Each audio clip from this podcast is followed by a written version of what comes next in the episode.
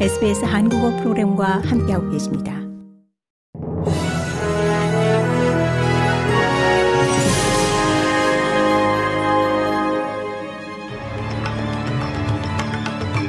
(2024년 2월 7일) 수요일 오후에 SBS 한국어 간추린 주요 뉴스입니다.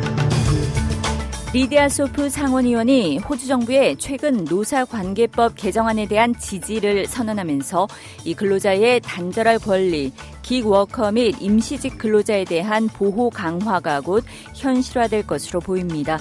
단절할 권리란 이 근로자들이 정규 근무 시간 외에 업무 이메일이나 상사의 전화에 답할 필요가 없는 권리를 말합니다.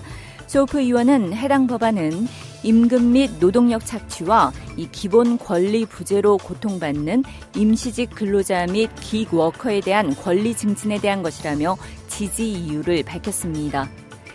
생산성위원회의 보고서에 따르면 연방정부가 원주민과 비원주민 간 격차 해소 접근법을 근본적으로 바꾸지 않는 한 이 격차 좁히기에 실패할 것으로 나타났습니다.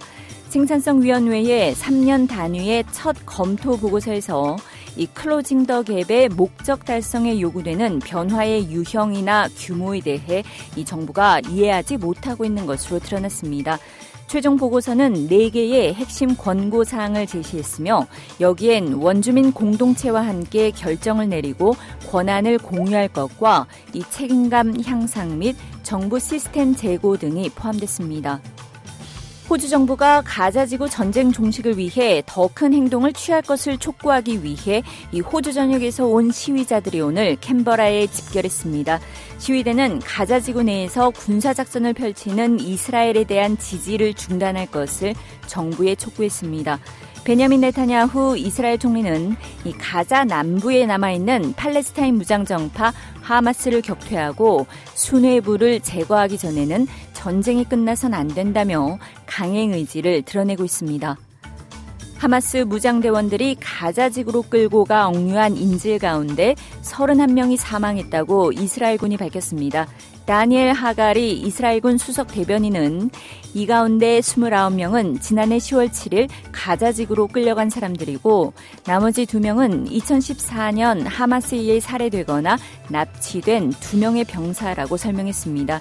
한편 토니 블링컨 미국 국무장관이 이스라엘 하마스 간 휴전을 성사시키기 위해 중동을 방문 중인 가운데 일단 하마스는 휴전 안에 긍정적인 반응을 보였습니다. 고국 정부가 올해 입시에서 의대 정원을 2,000명 늘리기로 한 데 대해 의사협회가 오늘 저녁 긴급 회의를 열고 대응 방안을 논의합니다. 설 연휴 이후 파업이 가시화될 것으로 전망되는데 이 정부는 의협에 집단 행동 금지 명령을 내리고 불법 행위에 엄정 대응하겠다고 밝혔습니다.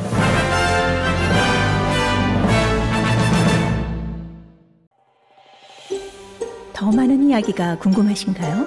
애플 포드캐스트, 구글 포드캐스트, 스포티파이 또는 여러분의 포드캐스트를 통해 만나보세요.